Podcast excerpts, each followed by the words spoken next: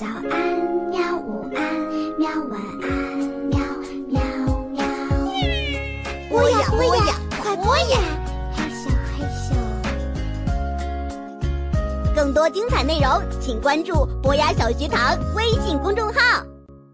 新蕾出版社国际大奖小说系列《三十五公斤的希望》，法国安娜加瓦尔达著，王田译。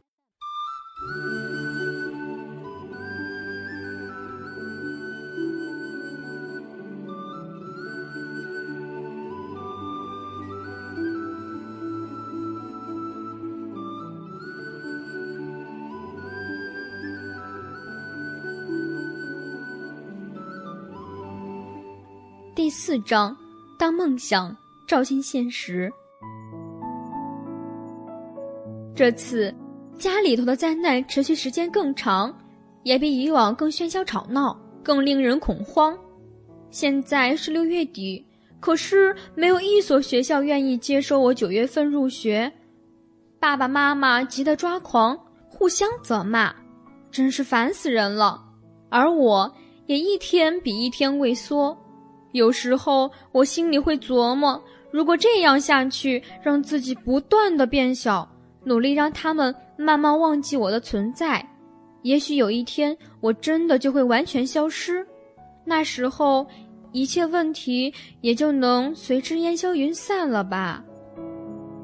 我是六月十一被退学的，开始的时候我整天在家晃荡，早上看看电视购物节目，那节目里头。总有些不可思议的东西。下午翻翻旧的连环画，或者玩玩法尼阿姨送我的五千块拼图，但我很快就厌倦了，一定得找点什么东西让我手动一动。于是我就在屋子里转悠，看看有什么可以修修弄弄的。忽然想起妈妈总在熨衣服时抱怨站着太累，如果可以坐着熨衣服，那将是多么幸福的事情。于是我开始研究这个问题。我先把熨衣板的支架给拆了，那东西让妈妈的腿无法伸到板子底下。我计算了一下高度，然后把板子装在四条木腿上，把它变成了一张普通桌子那样。接着把上周从对面人行道捡回来的旧活动桌上的四个滑轮拆下来，装在了一张从来不用的椅子上。我甚至还帮他重新做了一个放熨斗的搁板，因为他刚刚换了新的万能盘蒸汽熨斗。我担心老的搁板会不经用，这工程花了我两天时间。接下来，我又重新开始修那台割草的马达。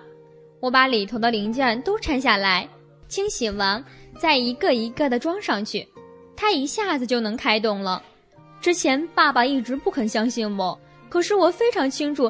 根本没有必要把整台机子拉到园艺之家去修，它只是太脏了。这一天晚餐的气氛相对轻松了许多。妈妈为了感谢我，为我做了崔夫人三明治，那是我最喜欢吃的东西。爸爸也没有打开电视边看边吃，是爸爸先开口说话的。你看，这小家伙真让人为难。其实你还是很有天赋的，可是我们到底该做些什么？才能帮到你呢？你不喜欢学校，这是事实。但直到十六岁，人人都必须上学，你懂吗？我点了点头。这是种恶性循环，你越不学习，就越讨厌学校，而你越讨厌它，就越不想学习。怎么才能解决好这个问题呢？那我就等到十六岁，然后出去找工作。你做梦啊！谁会雇佣你？没人会雇佣我，我知道，但我可以发明一些东西，制造一些东西，我不用很多钱就可以生活。得了，你可别那样想。当然了，你不必像毕克叔叔那么富有，可为了生活，你需要的钱还是比你想象的多。你总得买工具吧，得有个工作室，还得要一辆卡车，也许还得有别的东西。不管怎么说。现在先不提钱的问题，让我担心的不是钱，还是先来讲讲你的学习。多多，别那样做鬼脸，请你认真看着我。没有最基本的知识，你什么都做不成。想象一下，如果你发明了一个绝妙无比的东西，你就得去申请专利，不是吗？那你就得用正确的法语去写申请材料。然后呢，我们不可能那么简单的去搞一个发明，你需要图纸、比例、标度，以显示你那东西的严谨。否则，你的想法一下子就会被人给偷走。你确定？确定？一定？以及肯定？这话让我陷进了一片迷茫。我隐约感觉爸爸说的有道理。好吧，我告诉你们，我已经有一个绝妙的发明，可以保证自己发财，甚至我的孩子们，还有你们。是什么呢？妈妈微笑着问道。你们得发誓把这个信息当成绝顶机密。好，他们异口同声地说：“发誓，我发誓，我也是。”不，你得说“我发誓”，妈妈。我发誓。好，是这样的。事实上，我发明的是一种专门为在山里行走的人所设计的鞋子，它有一个可拆坏的鞋跟。当你往上爬的时候，你就把它放在正常鞋跟的地方；当地面平坦的时候，你就把鞋跟拆下来；而当你下山的时候，你就重新把它装上去，但不是装在原来的地方，而是在前面脚趾下方。这样人总能保持平衡。爸爸妈妈表示赞同，他这想法的确不赖啊。妈妈说。你得和卡迪农这样的专业体育用品商店合作搞批发，感觉到他们对我的话有兴趣，真是很开心。可爸爸接下来的话一下子就打破了这种美好的氛围。可为了让你的绝妙发明商业化，你就得好好学数学、计算机和经济。看看，说到底，我们又回到了刚才聊的话题。我继续晃到六月底。开始帮我们的新邻居整理他们的花园，我拔了那么多的草，手指头都肿了起来，变得绿兮兮的，简直就像绿巨人的手。我们的新邻居是马尔蒂诺一家，他们有一个儿子叫做夏尔，正好比我大一岁，但我与他合不来。他总是黏在书桌前，或者看那些无聊的电视剧。每次开口跟我说话，就是问我下学期上几年级。到最后总是变得有点让人恼火。妈妈继续不停地打电话寻找一所学校，可以有无限伟大的仁慈心，在九月份不吝接收我这个坏学生。每天早上，我们的信箱里都会收到无数个学校的简介，那些印在铜板纸上的漂亮照片，吹嘘着这一所或那一所初中各自的优异成绩，真是悲怆动人。却也是彻彻底底的谎言。我一边翻着，一边摇头，心里想：他们怎么会拍到这些学生都是在微笑的照片？要么他们付钱给学生，要么就是正对学生宣布说他们的老师掉进沟里去了。只有一所学校令我感兴趣，但它是在瓦朗斯附近一个叫做贝塔奇诺克莱洼的地方。照片上的学生并不是坐在课桌后面傻乎乎的微笑，我可以看到他们在一个玻璃暖房中正给植物换盆，要么在工作台上正在锯木板。他们没有微笑，却神情专注，这看上去还不错。但那是一所技术高中。这时，肚子疼的感觉又无声无息地回来了。马尔蒂诺先生给我提议，帮他揭下所有的旧墙纸。他给我一份报酬，我接受了。我们到基鲁鲁租了两台蒸汽墙纸玻璃机。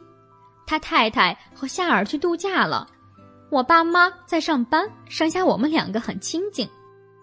活儿干得很漂亮，可也真是累，特别是大热天，阴凉处都有三十摄氏度的时候，你却得沐浴在蒸汽里。唉，我不用跟你们解释什么了吧？那可真叫桑拿。我有生以来。第一次喝了啤酒，不过我讨厌那种味道。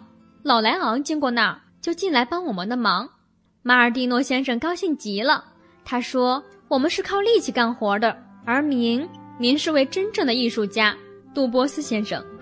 其实，当我们一边大汗淋漓，一边讲成套废话的时候，爷爷已经在查看那些细小的管道和电路问题啦。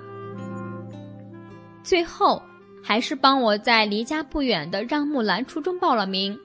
起初，他们不想送我去，因为那所学校名声实在太差，听说水平是一塌糊涂，学生全都留级。可那是唯一愿意接收我的学校，没得选择。他们递交了我的材料，让我去快照中心拍证件照。这些小照片上的我真是难看极了。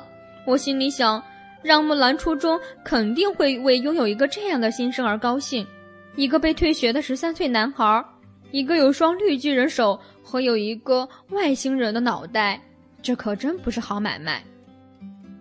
七月飞一般的过去，我学会了贴墙纸，学会了涂抹贴墙纸的胶水儿，我学会了怎样把墙纸叠到合适的程度，怎样操作滚筒来压纸边，怎样贴表可以避免中间出现空隙。我学了好多好多东西。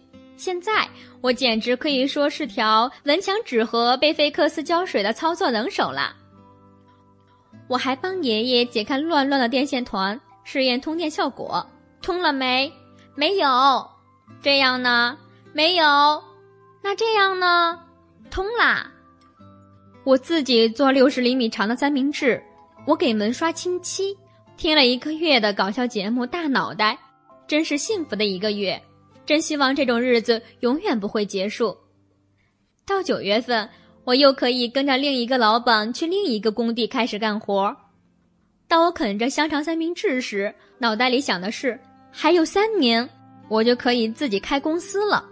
三年很长，但还有另一件事情让我很烦，那就是老莱昂的健康。他咳的次数越来越多，咳的时间越来越长。为了说一句是或不是，就得坐着歇上好半天。奶奶要我对她发誓，劝爷爷不要抽烟，可我做不到，因为她的回答，就让我保留这点乐趣吧，多多，反正我也活不久了。这样的回答让我发疯。不，就是因为这点乐趣，你才会死。他笑了。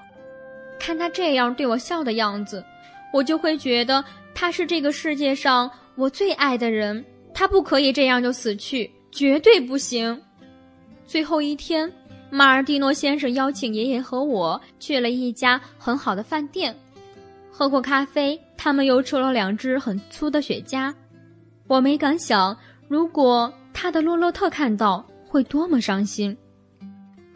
在道别时分。我们的邻居递给我一个信封，给你该得的，拿着。我没有马上打开，直到回家坐在自己床上，我才把信封打开。里边有两百欧元，四张橘黄色的纸币，这令我目瞪口呆。我这辈子见都没有见过这么多钱。我不想告诉爸爸妈妈，因为他们肯定会要我存到账户上。得把这些钱藏在一个任何人都想不到的地方，我就开始想啊想啊，用这些钱来买什么呢？我那些模型的马达，那可贵极了；连环画，一百个非凡建筑的软件，一件天百来的外套，还是一把博士牌的机动绕具。这四张钞票让我头晕。当我们七月三十一日晚锁上家门去度假时。我花了一个多小时，总算找到了一个隐秘又安全的藏钱地方，就像我的妈妈拿着她阿姨留给她的银烛台，满地打转。想来我们两个都非常可笑，因为小偷总是比我们更聪明。